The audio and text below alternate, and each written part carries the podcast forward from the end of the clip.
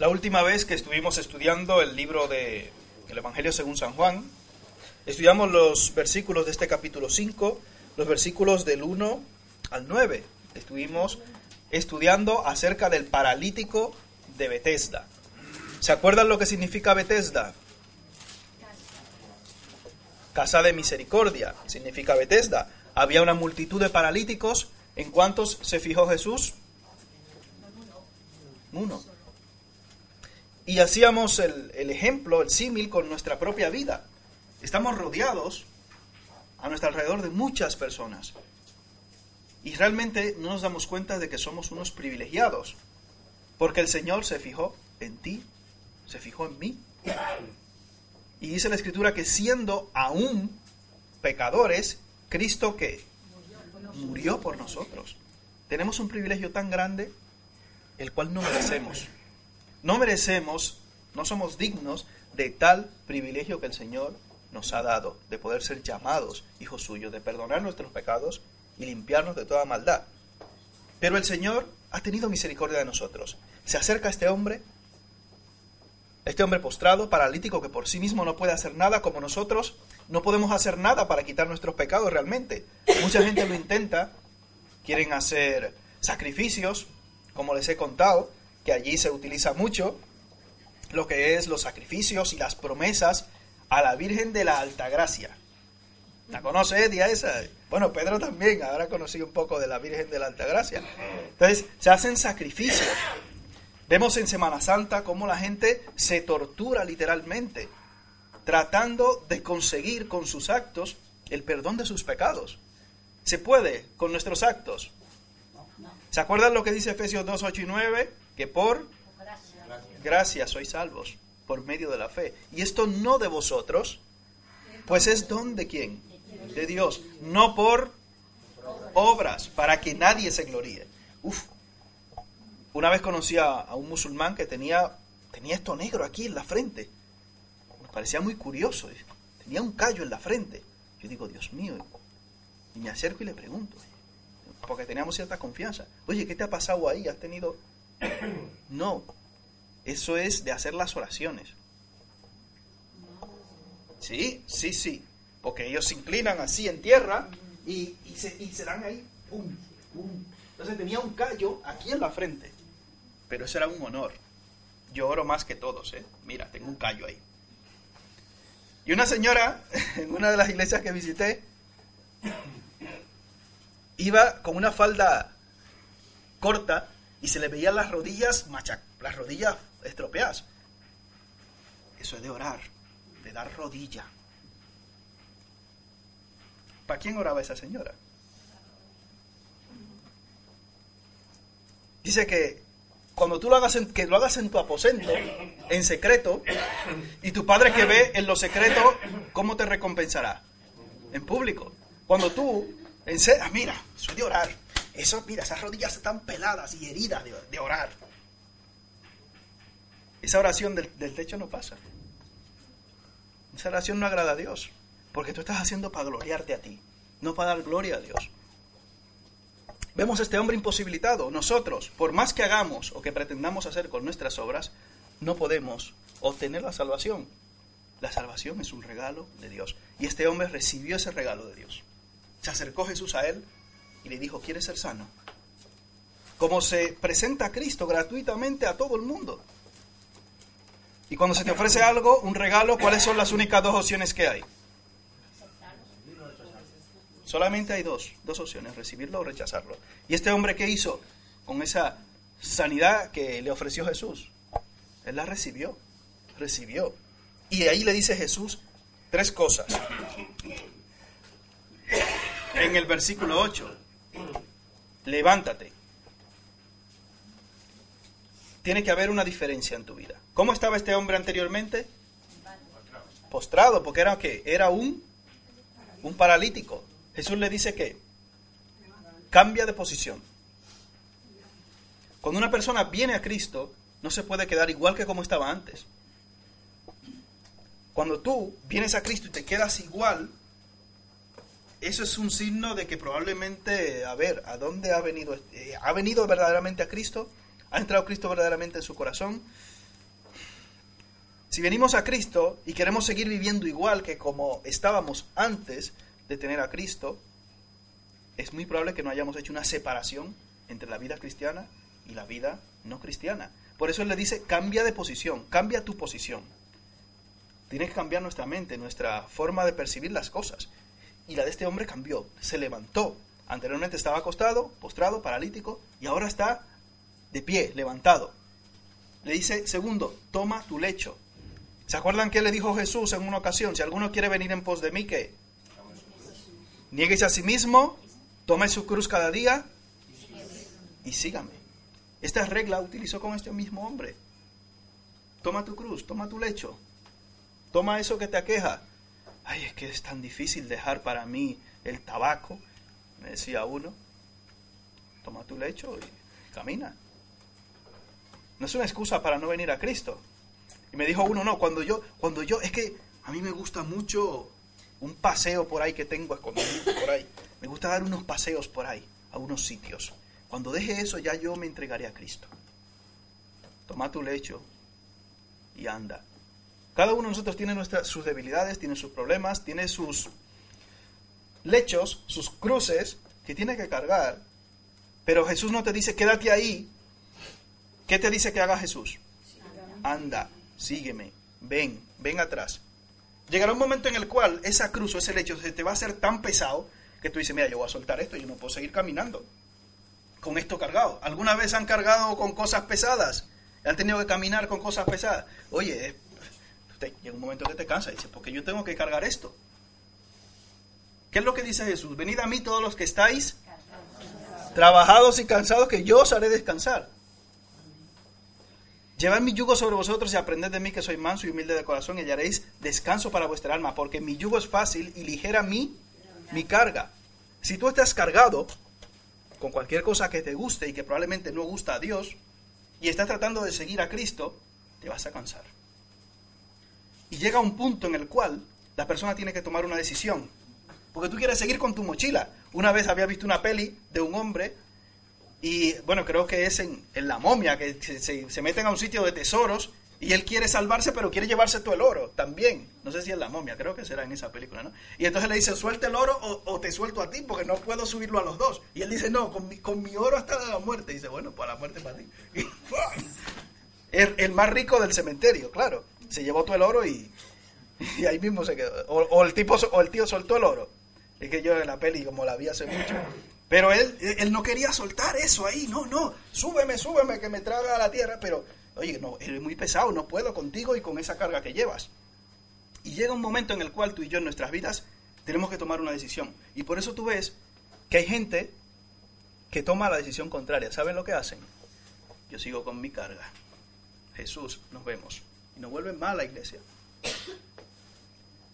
Si tuviéramos aquí en la iglesia toda la gente que ha venido por primera, segunda, tercera o cuarta vez, si ahora mismo nos sentamos, hacemos un poquito de memoria, Decimos, oye, ¿dónde está fulano o dónde está fulana? No, no cabríamos, tuviéramos que comprar ese local y el, de, y el de al lado también. Y el gimnasio lo hubiéramos tenido que comprar para meter a toda la gente. Pero ¿qué pasa con mucha gente? Que no quiere soltarlo. Porque Jesús te dice, toma tu lecho. Si tú te levantas y tomas tu lecho y te quedas ahí, bueno, aquí lo tengo. Llega un momento en que lo apoyas en tu pie o en el suelo y no sueltas tu lecho. Y estás ahí con tu lecho o con tu cruz, venga. Pero Jesús no te dice, no, no te quedes estático, no. Prueba con ese lecho que tú llevas, con eso que tú... Prueba a andar con eso. No es lo mismo, cuando tú estás de pie, parado, tú lo puedes reposar en el suelo y no suelta eso ni matado. Pero cuando tú tienes que andar con eso día a día y seguir a Cristo y seguir al ritmo de Cristo, llega un momento en el cual tú tienes que tomar una decisión y romper con uno de los dos señores, o con ese señor que tienes ahí, ese lecho, o con Cristo. Y lamentablemente hay mucha gente que dice, Señor, yo no puedo seguir tu ritmo, no puedo seguirte más, porque que esto me pesa mucho. Pero Jesús dice, lleva mi yugo, mi carga, mi yugo es fácil y ligera mi carga. La carga que yo te quiero, que yo quiero sobre ti, no es esa, no es ese yugo tan pesado que tú tienes, no es esa cruz. Yo quiero algo más suave para ti. Y algunos de nosotros, gracias a Dios, lo hemos entendido así. Y por eso decimos, yo rompo con el mundo, yo me levanto, yo tomo mi lecho o mi cruz, pero llega un momento que le tengo que soltar. Porque Jesús llega un momento en el que te confronta y te dice, o yo o eso. Porque el que no es conmigo, ¿qué dice Jesús? Contra mí es. Y por eso dice que creció rápido la que cayó, la semilla que cayó sobre la piedra, pero como no tenía raíz en el tiempo de la prueba, ¿qué hizo ese? Se apartó. Levántate, toma tu lecho, tu problema, eso que te gusta, que no gusta probablemente a Dios, pero Él dice, anda, prueba a andar con eso. Llega un momento en el que tú dices, no me siento bien andando con esto. Les hice la historia de una vez que fui a un sitio, ¿no? fui a un sitio donde estaban haciendo una fiesta, cuando era un joven, cuando me convertí a los 15, ya está, le he hecho la historia. Cuando yo estaba ahí debajo de la mesa que volaban esas botellas y esas piedras, bim, bam, bim, hasta que yo no me vi ahí debajo de esa mesa, y ¿qué, qué pinto yo aquí? Yo pensé en el titular, evangélico matado a palos en la discoteca. Yo tenía 15 años cuando eso. ¿Qué pintaba yo ahí?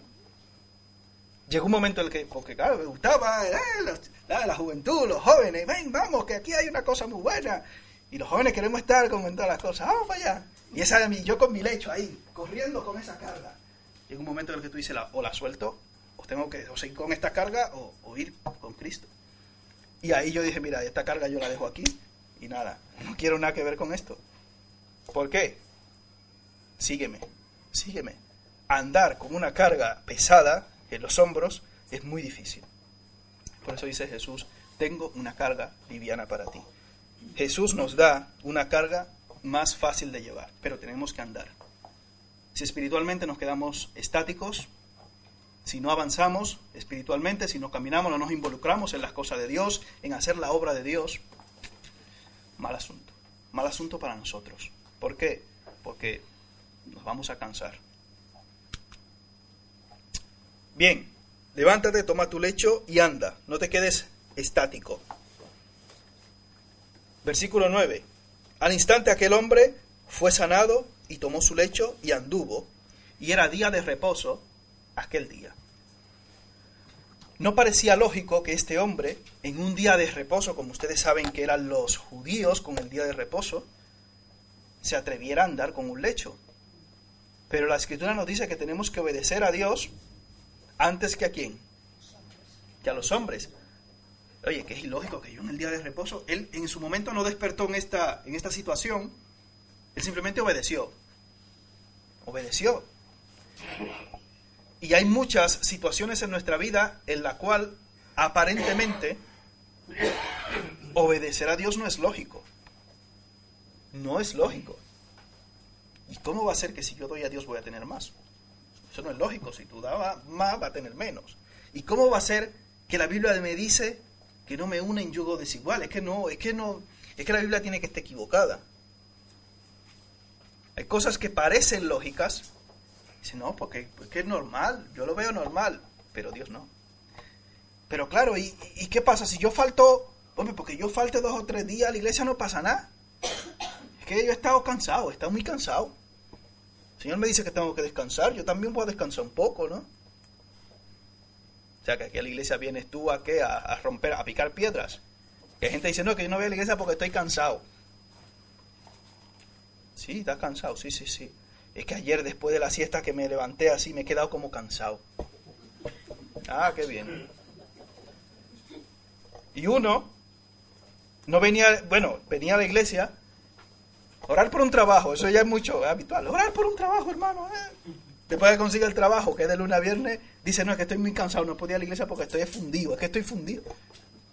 El Señor te ha bendecido, te ha respondido a tu petición y tú lo que haces es alejarte de Él. Pues no, no hay forma de entender. Y somos así muchas veces. Obedecer a Dios, aunque no sea lógico, es lo que tenemos que hacer. Debemos procurar más en nuestra vida, obedecer más y procurar entender menos. Porque a veces queremos razonar con Dios y... No, no, no, Dios, espérate, ¿cómo, ¿por qué tú? ¿Y por qué es así? Si Dios te dice ama a tu prójimo como a ti mismo, hay gente que trata de, de, razonar eso. No, espérate, espérate. Es que claro, ¿y por qué yo tengo que amar? Es que no, y que si no me ama, ¿por qué lo voy a amar? Y, oye, que la Biblia te dice, ama a tus enemigos, ama al que tú... Sí, sí, pero ¿y por qué Dios dice eso? ¿Por qué? Bueno, pregúntaselo a Dios, es lo más fácil, ¿no?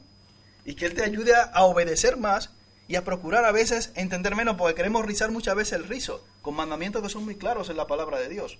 Queremos pasarlo por alto y comenzar a razonar. Y esta gente comenzaron esto. Oye, eh, vamos a ver, espérate, pero hoy es día de reposo. ¿Qué, ¿Qué, haces tú con eso? ¿Qué haces tú con ese lecho? Ellos no se habían detenido a pensar que este hombre tenía cuántos años enfermo. Ellos no habían pensado en eso, ¿no? No, no, no. ¿Qué tú haces con ese lecho? Bueno, el que me sanó me dijo que lo coja y que ande. Ah, eh, hoy es día de reposo, tú lo sabes, ¿no? Sí, pero yo tengo 38 años enfermo, paralítico, y claro, y este hombre pues se quedó como en una encrucijada. ¿Se acuerda de lo que le dijo Jesús a ellos cuando le atacaron otra vez con el día de reposo? Dice, ¿quién de vosotros que si su buey o su asno cae en el hoyo en el día de reposo lo deja?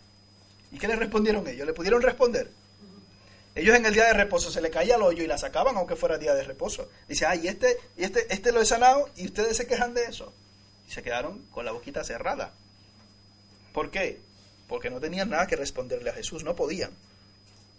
Este hombre procuró o obedeció a Jesús. Yo, sí, pues yo voy a hacer lo que me dice Jesús y punto. Hay que obedecer a Dios aunque no sea lógico. Si obedecemos a Dios, tendremos el punto 3, oposición de los hombres. Es lo que dice el versículo 10. Entonces los judíos dijeron a aquel que había sido sanado, es día de reposo, no te es lícito llevar tu lecho. O sea, tú eres un pecador, deja eso. ¿Cómo te atreves tú a hacer una, una ofensa así tan grande? ¿Cómo te atreves tú a hacer eso? ¿Cómo te atreves? Como nos pasó en alguna ocasión que repartíamos folletos. ¿Cómo que están repartiendo folletos? ¿Qué es eso? Si obedecemos a Dios, tendremos seguro oposición de los hombres, ya sea en el trabajo, ya sea en la escuela, ya sea en la universidad, ya sea en el instituto, donde sea que estemos. Pero claro, si los hombres no se oponen a ti, quizás es porque tú no estás obedeciendo a Dios. Porque los que quieran vivir piadosamente en Cristo Jesús padecerán qué? Persecución. Si a ti nadie te está persiguiendo por Cristo, quizás es porque tú no estás viviendo para Cristo que nadie sabe en ese entorno que tú eres ni siquiera creyente. Nadie se va a oponer a ti si no saben que tú eres creyente. Nadie lo va a hacer. Cuando estamos obedeciendo a Dios, cuando procuramos obedecer a Dios, se nota. Se nota en nuestras vidas. Y a la gente le llama la atención. Y comienza la gente, de una forma u otra, a hacer oposición. Les he contado en varias ocasiones en, eh, los trabajos donde he estado que siempre hay uno que... Pero vamos a ver, ¿y cómo que la Biblia dice? Si tú no hablas acerca de Cristo, si la gente no sabe que tú eres creyente, si tú no te identificas con Cristo donde estás, no vas a tener ningún problema, porque la gente entiende que tú piensas, actúas y eres como ellos. Ah, ese tema no es relevante. Pero cuando la persona sabe que tú eres creyente, que tú eres de Dios, el tema pasa a ser relevante. Y a eso nos ha llamado Cristo a que demos testimonio donde quiera que estemos. ¿Por qué? Porque eso es lo que va a llevar el Evangelio a esa gente. La gente tiene que saber que tú y yo somos creyentes. No que vamos a andar con una cosa aquí en la frente, aquí, porque hay algunos que, ¡pum! Ahí. IB, IBM, Iglesia Bautista, pues, IBBM, Iglesia Bautista Bíblica de Móstoles. Bueno, eso no está mal. Hay gente que hace cosas así, que ponen pulseritas y tal. Bueno, ya inventaremos los jóvenes algo para sacar fondos, hacer pulseritas de eso. Así que las chicas jóvenes y los chicos que pongan a hacer manualidades para sacar un dinerito para el fondo ahora en verano, pero bueno, eso ya es una idea. Pero es bueno que donde quiera que estemos la gente sepa que tú y yo somos creyentes. ¿Por qué? Porque eso es lo que nos ha mandado el Señor. Y tendremos así oposición de la gente. Tiene que haber una fuerza positiva y una negativa. Porque si no, todo positivo, pues vaya, todo negativo, pues no hay, no hay nada, no hay nada interesante ahí. Tiene que ser así. Dar testimonio de Cristo y la oposición vendrá. Si tú no das ningún testimonio de Cristo, pues seguro que nadie se va a oponer a ti. Pero eso no es lo que el Señor te ha mandado. ¿Se acuerdan de Jonás? ¿Cómo estaban todos ahí tranquilitos en el barco? Hasta que llegó la tormenta estaba todo el mundo fenomenal. Aquí no pasa nada, aquí no hay nadie raro. Todavía que comenzar a orar cada uno a su Dios. Pero claro, por más que intentó ocultarlo, tuvo que llegar a ese nivel de esa situación tan complicada para que tuviera que salir. Sí, pero tú, ah, tú eres, ¿de quién? ¿A quién es que tú sirves? A Jehová. ¿Tú no ves que nos vamos a morir todos por tu culpa? Vale, sí. Pero yo, ¿cómo? Y el Señor que ha dicho que lo tiren para el mar. En el avión cuando veníamos, eh, eran, era de madrugada, no sé, estábamos allá arriba y tal. De un momento a otro, un pasilleo, una cosa. Yo estoy ahí, de noche, y brucutucutum, brucutucutum, brucutucutum, para allá y para acá. No, no, la gente, un pa y, corriendo, y yo, esta gente es pesado. Pues claro, ahí atrás de mí había caído una redonda en todo el pasillo, ahí, tiesa y fría como un palo. Pues ya sabes, tú y, y yo, y yo no me estoy como enterando de nada y comienzan a vocear. Un médico, un médico en el avión, un médico, y yo, ay Dios mío. Ya lo tenemos aquí. Una chica joven, una paisana, sudorosa, fría, vamos, inconsciente, en el suelo tirada. Y me dice el tipo, no, es que ella venía, me cayó aquí encima y tal, y estaba esta mujer ahí tiesa y, pues claro, claro, si tú no haces nada, tú no dices, yo soy. Pero usted estaba cerca. Claro, no, pues yo estaba durmiendo, me han cortado todo el sueño.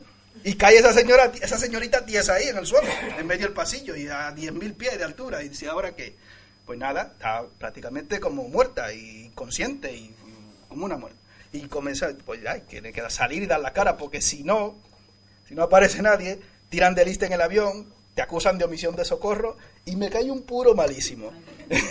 me cae un puro muy malo. Entonces, bueno, yo, vamos para el medio, que sea lo que Dios quiera. Yo estaba ahí con el niño pequeño y ya me han despertado al niño. Pero bueno, amén, hay que resolver. Claro, está esa señora tiesa ahí, uno ahí, pues vamos, echarle, ponle los pies en alto y tal. Pues nada, yo medio entre dormido y medio despierto. ¿Qué es lo que le pasa? Esa hora por ahí, uno estropeado. Claro, hay que resolver. Aquí cuando hacía guardias, ahí por San Martín de Bandiglesia, por ahí en Chinchón, hacía guardias, pero igual te llegaba a las 3 o las 4 de la mañana y tú, eh, ¿qué es lo que pasa? Ponle un suero y que vuele. ya porque tú, tú estás en otro mundo. tú no sabes si es durmiendo o estás soñando, de verdad. Un suero, un suero, un suero de los buenos. Póngale un suero. Entonces, claro, ahí en el avión no hay nada. Eh, guapa, te llama algo, nada, no responde, está inconsciente. Nada, y, está, está, muerta. Entonces, claro, ya busca pulso porque mm, tú no sabes lo que te va a encontrar. Entonces, claro, ya aparecieron dos más, yo también se me... Ah, bueno, ya me aliviado. Venga, venga por aquí cerca. Y ya ahí comenzamos a meterle un poco más. Venga, agarra aquí, vamos busca eh, manómetro, cosas para medirle la tensión, para el azúcar, para todo. Claro, ya mirarle las pupilas y tal, y como, como, como, que comenzó a responder y hacía unos movimientos raros, y dije, a ver si se nos va a morir esto aquí, aquí sin dar la mano. Y se, se había tomado unos medicamentos, sabe que hay gente que se toma cosas para volar, para el avión y tal. Parece que le dio un bajón de tensión y ¡boom! Una, un, tuvo una lipotimia ahí, ahí cayó, pero bueno, ya se fue recuperando, recuperando y tal. Porque claro, a mí me pusieron a firmar, doctor, venga, firme, ayude. madre. bueno, y te ponen a firmar. Pero pasas un susto incómodo. Pero si tú te quedas callado, tú dices, hombre, cuidado. Y a veces a nuestro alrededor se está hablando el tema de Cristo, sale el tema de Cristo, o dicen, bueno, es que las iglesias son lo que son, ¿eh? ¿Y tú? Bueno, y yo no sé cómo que la gente cree en Dios, porque ¿cómo que Dios? A meterte debajo de, lo que te... Ah, sí, no, yo creo. ¿Cómo? ¿Que tú qué? Y ahí tienes que decir, tienes que hablar. Tienes que hablar, no te puedes quedar callado. Hay que presentar defensa de Cristo. Tenemos que salir, tenemos que salir a dar la cara. Porque nosotros creemos en Cristo y le hemos recibido en nuestro corazón. ¿Y Él habita dónde? Él habita en nosotros. Y lo que Él ha hecho por nosotros y para nosotros no es digno de ser escondido. Dice, ninguno coge la luz y la mete debajo de qué? De un almudo de la mesa, sino que la pone ¿dónde? En alto para que alumbre a todos. Y que todos lo vean. Ahí, que todos lo vean. En estas semanas, bueno, me han comentado de unos comentarios ahí, que hay unos cruces de palabras que ha tenido Daniel con unos del orgullo este, ¿no? ¿Son amiguetes tuyos o qué son esos? Bien. Bueno, no vamos a entrar en detalle, pero y, a mucho orgullo. Día del orgullo gay. ¿Y por qué nosotros no tenemos el día del orgullo evangélico? El día, no hay nada de eso. Y si tú sabes, ah, mira esto, eh, oh, ¿cómo que mira esto? Esto sí pueden y nosotros no, ¿qué? Tú y yo no. No, y que Dios. calladitos. Ellos, ellos están orgullosos de su pecado y nosotros que tenemos a Cristo, el Salvador del mundo, en nuestra vida, no estamos orgullosos, nos quedamos calladitos. Estamos muchas veces muy... ¿Cómo? ¿El qué? No, puede, puede ser. Puede serse, se puede hacer. Pum, y hacéis un día y hacéis Pero el orgullo... Un, un año, otro año, otro año. El orgullo... Saliendo, que se os humille como a ellos. Y luego ya. No, humillar no. El orgullo del evangélico es día a día. No es un día, es todos los días. Porque para Cristo tenemos que vivir día a día. No es un día solo. Todos los días en nuestra vida tenemos que llevar esa antorcha en alto, pero con nuestra vida. Que se vea a Cristo en nuestras acciones, que se vea a Cristo en nuestras palabras, que se vea a Cristo en todo lo que hacemos. Es simplemente eso. Es simplemente eso, con nuestra vida nosotros reflejar a Cristo. Porque somos cristianos no un día, todos los días, los lunes, los martes, los miércoles, los jueves, eh, los domingos también, y los lunes, todos los días somos de Dios. Tenemos que estar orgullosos de ser de Dios. Pero tenemos que defender a Cristo. Tenemos que defender a Cristo en nuestra vida. ¿Pero qué es defender a Cristo? Cuidado. Que hay gente que entiende que defender a Cristo es coger una espada, como hicieron los cruzados. Vamos a defender a Cristo, a cortar cabezas. Eso no es defender a Cristo, ¿eh? Eso estaban defendiendo sus cosas políticas, su territorio, lo que sea. Defender a Cristo no es dar de machetazo a la gente, ni de patadas, ni insultar a nadie. Eso no es defender a Cristo. Nosotros no vemos aquí en la Biblia que tenemos que hacer eso para defender a nadie. Cristo no hay que defenderlo así. Defender no solamente significa atacar ni nada de eso. ¿eh? Defender significa presentar nuestra, nuestro razonamiento, pero no con espada, ni con grito, ni con nada, sino con nuestra actitud y con nuestras formas, con nuestra propia palabra. Eso es defender. Cuando tú defiendes una tesis o defiendes un trabajo, en cuanto a los estudios y demás se refiere, no es que tú te paras ahí, a ver, que diga algo, le doy dos palos. No es eso defender. Defender es que con tu razonamiento, con lo que tú dices y con lo que tú haces, tú estás diciendo, yo creo esto y por esto lo creo. El que quiera creer, cree, como dice bien claro, el que cree, el que creyere y fuera bautizado será qué? Salvo. Salvo. Más el que no creyere, será condenado. Eso es lo que dice Jesús. Mira, yo no tengo que hacer mucho más. Yo te digo lo que dice la Biblia, lo que dice Cristo. Y punto. Y es así. Tú y yo es nuestra responsabilidad presentar defensa de Cristo. Y eso es lo que dice en Primera de Pedro 3.15. Eso es lo que dice ahí. Debemos estar prestos para presentar defensa con... Vamos a buscarlo. Primera de Pedro 3.15.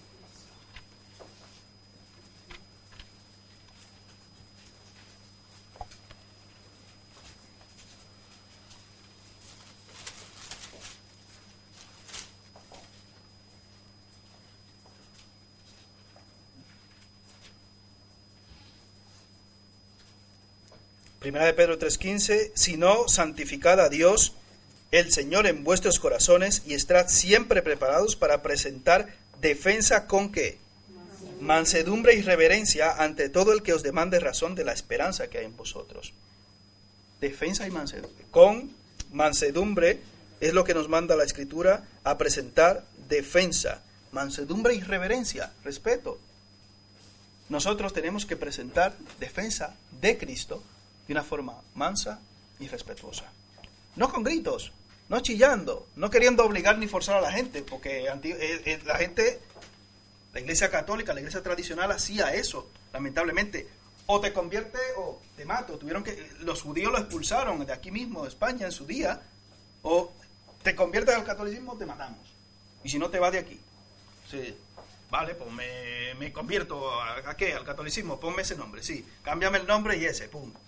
Claro, o te, o te, o te mete o te mato. No es así. La Biblia te dice que representes una defensa con mansedumbre, con reverencia, ¿no es? Una cosa diferente a lo que muchos de ellos pensaban.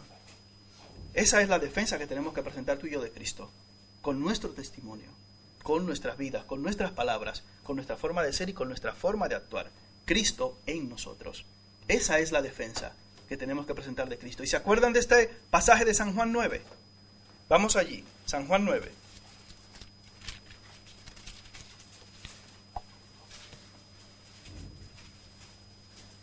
Este fue un hombre, como ustedes saben, que nació ciego, que fue ciego de nacimiento. Y le preguntan a los discípulos, ¿quién pecó? Para que este hombre esté ciego. Y él le dice, no porque haya pecado, sino para qué? Para que las obras de Dios se manifiesten en él. Para que las obras de Dios se manifiesten en él. Y este hombre conocía antes a Jesús. No. ¿El paralítico conocía anteriormente a Jesús? Tampoco. Pero vemos una diferencia importante entre lo que hizo el paralítico luego de conocer a Jesús y lo que hizo este hombre. Vamos a ver lo que hizo el paralítico. Dejen un dedo ahí en San Juan 9. A ver lo que hizo el paralítico cuando conoció a Jesús. San Juan 5:13. El que había sido sanado no sabía quién fuese, porque Jesús se había apartado de la gente que estaba en aquel lugar. Después le halló Jesús en el templo y le dijo, mira, has sido sanado, no peques más para que no te venga alguna cosa peor. ¿Qué hizo el hombre entonces después que conoció a Jesús? Él se fue y que dio aviso a los judíos que Jesús era el que le había sanado. No cruzó muchas más palabras, él dio aviso y punto. Pero ¿qué hizo este ciego? Versículo 27 al 31. Después de discutir mucho ya con los fariseos, dice 27. Él le respondió, ya os lo he dicho y no habéis querido oír. ¿Por qué lo queréis oír otra vez? ¿Queréis también vosotros haceros sus discípulos? Y le injuriaron y dijeron, tú eres su discípulo, pero nosotros discípulos de Moisés somos. Nosotros sabemos que Dios ha hablado a Moisés, pero respecto a ese, no sabemos de dónde sea. Respondió el hombre y les dijo, pues eso es lo maravilloso, que vosotros no sepáis de dónde sea, y a mí me abrió los ojos. Y sabemos que Dios no oye a los pecadores, pero si alguno es temeroso de Dios y hace su voluntad, a ese oye. Versículo 34. Respondieron y le dijeron, tú naciste del todo en pecado y nos enseñas a nosotros. Y le expulsaron. Este hombre plantó cara y defendió a Cristo como dice la Escritura que debemos hacerlo. Con reverencia, con mansedumbre, él presentó a Cristo a esa gente sin, sin todavía haber tenido un encuentro y un contacto luego de esto con él, sin haberle conocido así personalmente. Pero vemos a diferencia de esto que el paralítico que hizo, dio aviso. ¿Qué motivó a este hombre a simplemente dar un aviso? Fue este. Porque él cuando le pillaron, o sea, un día de reposo, ¿sabe qué pasaba con eso, no? ¿Cuál era el castigo para el que violaba el día de reposo? Ahí la gente no se andaba con chiquitas, ¿eh? Se jugaba la vida prácticamente. Y este hombre dice, no, no, yo doy aviso. Uf, Jesús, es el problema mío, eso no es problema mío. Jesús, que, que para allá. Muchas veces nosotros no defendemos a Cristo también para quitarnos ese problema de en medio. Y si yo no digo nada, vamos a ver San Juan 12, 42 y 43.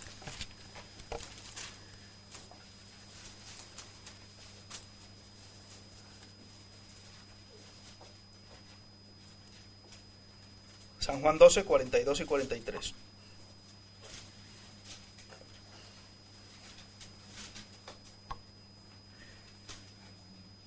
Con todo eso, aún de los gobernantes muchos creyeron en él, pero a causa de los fariseos no lo... Se quedaban calladitos, para no ser que expulsado de la sinagoga, porque amaban más la gloria de los hombres que la gloria de ¿Qué hicieron con este hombre? Automáticamente él defendió de esta manera a Cristo. Le dijeron, tú nos enseñas, tú vienes aquí, nace en pecado y vienes a enseñar a nosotros. ¿Y qué hicieron? Le... Fuera de aquí, fuera de aquí. Y, claro, y tú estás expulsado de la sinagoga siendo judío. ¿Te acuerdan de por ahí? Si le, te vamos a excomulgar, eso, ay no, no podía, no podía ni tener trabajo, ni sacar arte de nacimiento, ni, ni nada por el estilo. Si estás excomulgado, vamos, una cosa terrible, uff. Hoy en día ya no, pero antiguamente, uff. Y esta gente tenía un control político y religioso sobre toda esta gente. Y dice, uy, amaban más la gloria de quién? De los hombres que la gloria de Dios. Cuando tú y yo no defendemos a Cristo, no confesamos a Cristo en nuestra vida, es porque probablemente amamos más la gloria de los hombres que la gloria de Dios. ¿Por qué? Porque a veces nos avergonzamos. ¿Y qué dice Romano 1.16? Porque no me avergüenzo de qué? Porque es poder de Dios para salvación a todo aquel que cree, al judío primeramente y también al griego. No defender a Cristo es un mal síntoma espiritual. Este paralítico, luego de ser sanado, no defendió a Cristo. Eso es un mal síntoma. No defender a Cristo nos lleva a una mala actitud frente al pecado. ¿Qué le dijo Jesús a este hombre después que se encontró con él? Mira, has sido, sanado. ¿Y qué le dijo? No, no peques más. ¿Todas las enfermedades tienen que ver con el pecado? No todas, pero algunas sí. Y hemos en su momento citado ejemplos. Hay muchas enfermedades que se llaman de transmisión sexual y tienen la gran mayoría de ellas que ver con situaciones de pecado sin ninguna duda. Sin ninguna duda. Este hombre aparentemente estaba padeciendo una enfermedad por causa de su pecado. Porque Jesús le dijo, no peques más para que no te venga alguna cosa peor. ¿eh? Ha sido sanado, no peques más. Ah, entonces tú me estás acusando a mí de pecador. Eh, mira, fue este. Fue este, fue Jesús. ¿Cuál es mi actitud hacia el pecado? Cuando a mí me confrontan con el pecado, cuando a mí me dicen que hay algo malo en mi vida, ¿cómo actúo yo? ¿Sabe que hay gente que tú le dices, mira hermano, eh, yo creo que deberías hablar un poco más bajito? ¿Cómo que tengo que hablar? Yo hablo muy bien. Ya hermano, amén. Hay gente que tú le confrontas, le dice que hay algo mal en su vida o algo que debería corregir y no responden de una forma adecuada. Y a lo mejor tú se lo dices por su bien. Pero no responden, no responden adecuadamente por diversas situaciones. Cuando el Señor nos muestra en nuestra vida que hay pecado, y nosotros no hacemos caso a Dios, cuando nosotros reaccionamos de una forma inadecuada hacia Dios, eso significa que espiritualmente no estamos bien y no estamos defendiendo a Cristo en nuestra vida. ¿Cuál es mi actitud hacia el pecado? ¿Cómo respondo yo hacia el pecado? Y eso es bueno que nosotros pensemos en ello. ¿Cuál es mi respuesta a lo que en mi vida está mal? ¿Estoy yo obedeciendo a Cristo como debo? ¿Estoy yo defendiendo a Cristo como debo hacerlo en mi vida? ¿O tengo yo la actitud de este hombre? Ah, tú me estás diciendo. Mucha gente que dice, no, porque en esa iglesia me dijeron que yo hablo muy fuerte y yo me fui de ahí. Esa es la solución. No, quizás te tiene que sentar un poco y pensar, puede que sea verdad que yo estoy hablando demasiado alto. Quizás pensar, por poner un ejemplo, he dicho eso, puede ser verdad. Esa sería la actitud correcta. ¿Quién entenderá sus propios errores? Dice David, líbrame de qué? De los que me son ocultos. Muchas veces uno hace cosas inconscientemente que no sabe que están mal. Y es bueno que en nuestras vidas estemos siempre abiertos y dispuestos a escuchar si hay algo mal en nuestras vidas. Y tener una actitud correcta como este hombre, como este ciego que le dijo, sí señor.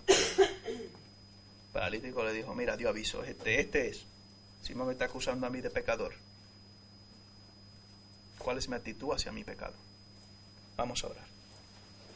Gracias te damos, Señor, por tu palabra. Gracias te damos, Padre, por tu misericordia. Te pedimos que podamos tener un corazón contrito y humillado ante ti, que podamos, por tu gracia y por tu misericordia, recibir lo que tú gratuitamente nos das, que es la salvación en Cristo Jesús. Pedimos, Padre Eterno, que nos ayudes a tener una actitud correcta hacia el pecado y hacia lo que está mal en nuestras vidas que tú nos ayudes a ser humildes, Señor, y a reconocer que todos ofendemos muchas veces y que todos pecamos. Ayúdanos, Padre, y cámbianos según tu misericordia. Moldéanos a tu imagen y a tu semejanza. Que podamos ser dignos cada día de, de seguirte, de hacer tu voluntad. Tú conoces nuestros corazones, Señor. Ayúdanos para que nos acerquemos a ti cada día de nuestras vidas.